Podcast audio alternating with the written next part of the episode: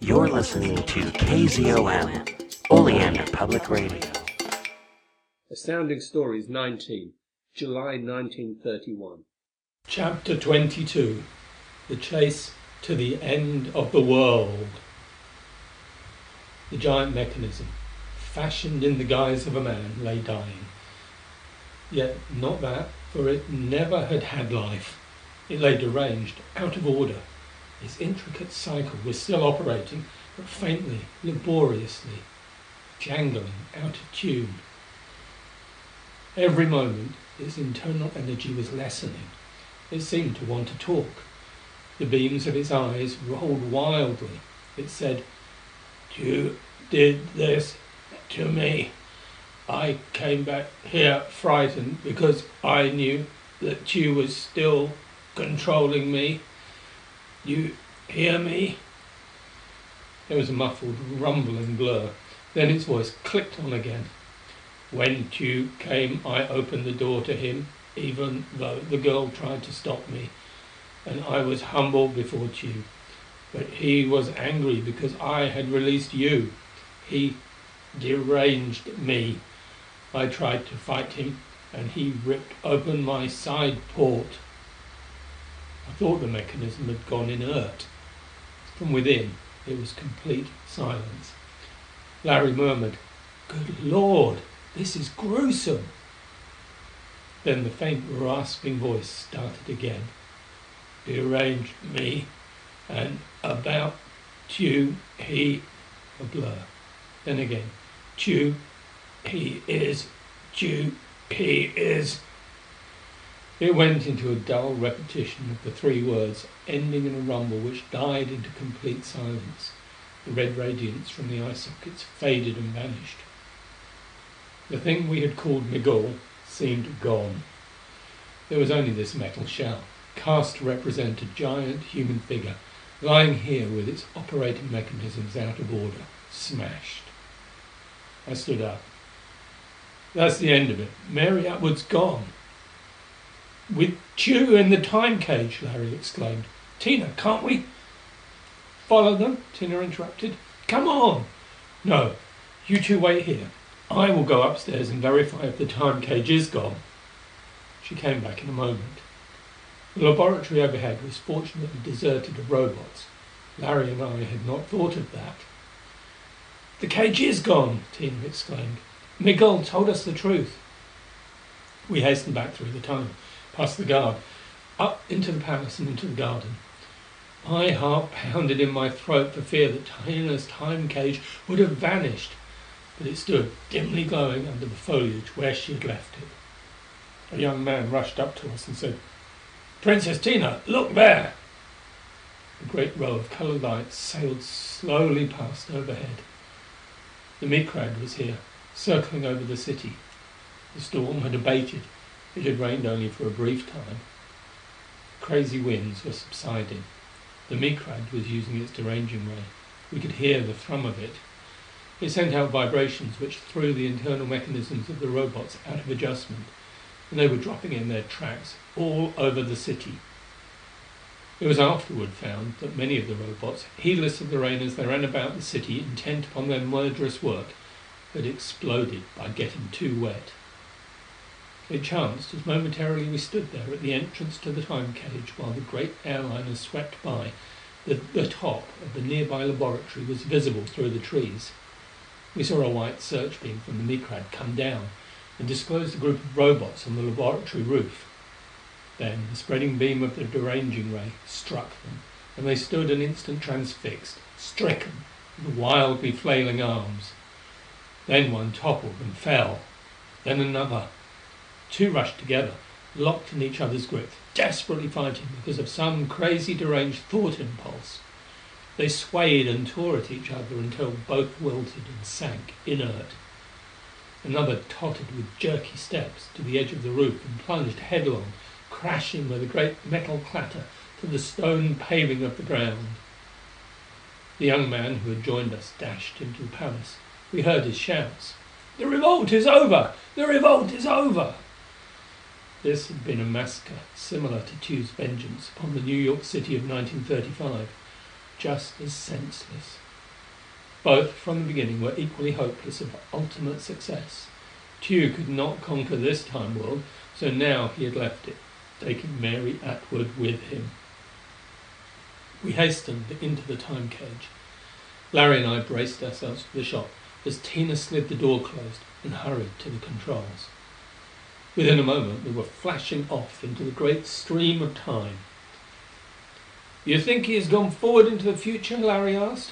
"Won't the instrument show anything, Tina?" "No. No trace of him yet." We were passing 3000 A.D., traveling into the future. Tina reasoned that Tugh, according to Harl's confession, had originally come from a future Time world. It seemed most probable that now he would return there. The Time telespectroscope, so far, had shown us no evidence of the other cage. Tina kept the telescope barrel trained constantly on that other space, five hundred feet from us, which held Tugh's vehicle. The flowing grey landscape off there gave no sign of our quarry, yet we knew we could not pass it without at least a brief flash of it in the telespectroscope and upon the image mirror. Nervously, breathlessly, we waited for a sign of the other Time cage. But nothing showed. We were not traveling fast. With Larry and Tina at the instrument table, I was left to stand at the window. Always I gazed eastward. That other little point of space, only five hundred feet to the east, held Mary. She was there, but not now. She was remote, inaccessible. The thought of her with Tugh, so inaccessible, set me shuddering. I was barely aware of the changing grey outlines of the city. I stared, praying for the fleeting glimpse of a spectral cage. I think that up to 3000 A.D. New York remained much the same, and then, quite suddenly, in some vast storm or cataclysm, it was gone. I saw but a blurred chaos. This was near 4000 A.D. and it was rebuilt, smaller, with more trees growing about, until presently there seemed only a forest. People, if they still were here, were building such transitory structures that I could not see them. 5000 A.D. Mankind no doubt had reached its peak of civilization, paused at the summit, and now was in decadence, reverting to savagery. Perhaps in Europe the civilized peak lasted longer. This was a backward space during the ascent. Perhaps now it was reverting faster to the primitive. But I think that by 15,000 AD, mankind over all the earth had become primitive. There is no standing still. We must go forward or back. Man, with his own machines softening him, enabling him to do nothing, eventually unfitted himself to cope with nature. The storm at 4000 AD in New York, for instance, even in my own time would have been merely an incentive to reconstruct upon a greater scale. But the men of 4000 AD could not do that. At the year 10,000 AD, with a seemingly primeval forest around us, Tina, Larry and I held an anxious consultation. We had anticipated that Tugh would stop in his own time world. That might have been around 3000 or 4000. But we hardly thought, as we viewed the scene in passing, it had come originally from beyond 4000. He was too civilized. Tugh had not stopped. He had to be still ahead of us, so our course was to follow. Wherever he stopped, we would see him. If he turned back and flashed past us, that too would be evident. But if, from 2930, he had gone into the past... And then suddenly we glimpsed the other cage. It was ahead of us, traveling more slowly and retarding as though about to stop. A grey unbroken forest was here. The time was about 12,000 A.D. Tina saw it first through the little telescopic barrel. Then it showed on the mirror grid, a faint, ghostly barred shape, thin as gossamer. We even saw it presently through the window. It held its steady position, level with us, hanging solid amid the melting, changing grey outlines of the forest trees. They blurred it as they rose and fell. This chased through time. The two cages sped forward with the grey panorama whirling around them. Of all the scene, only that other cage, to us, was real. Yet it was the cages which were apparitions. We gathered at our eastward window to gaze across the void of that five hundred feet. The interior of Tugh's cage was not visible to us. A little window, a thinner patch in the lattices of the cage side, fronted us, but nothing showed in it. We were so helpless. Only five hundred feet away, Tugh cage was there, now. Yet we could do nothing save hold our time changing rate to conform with it.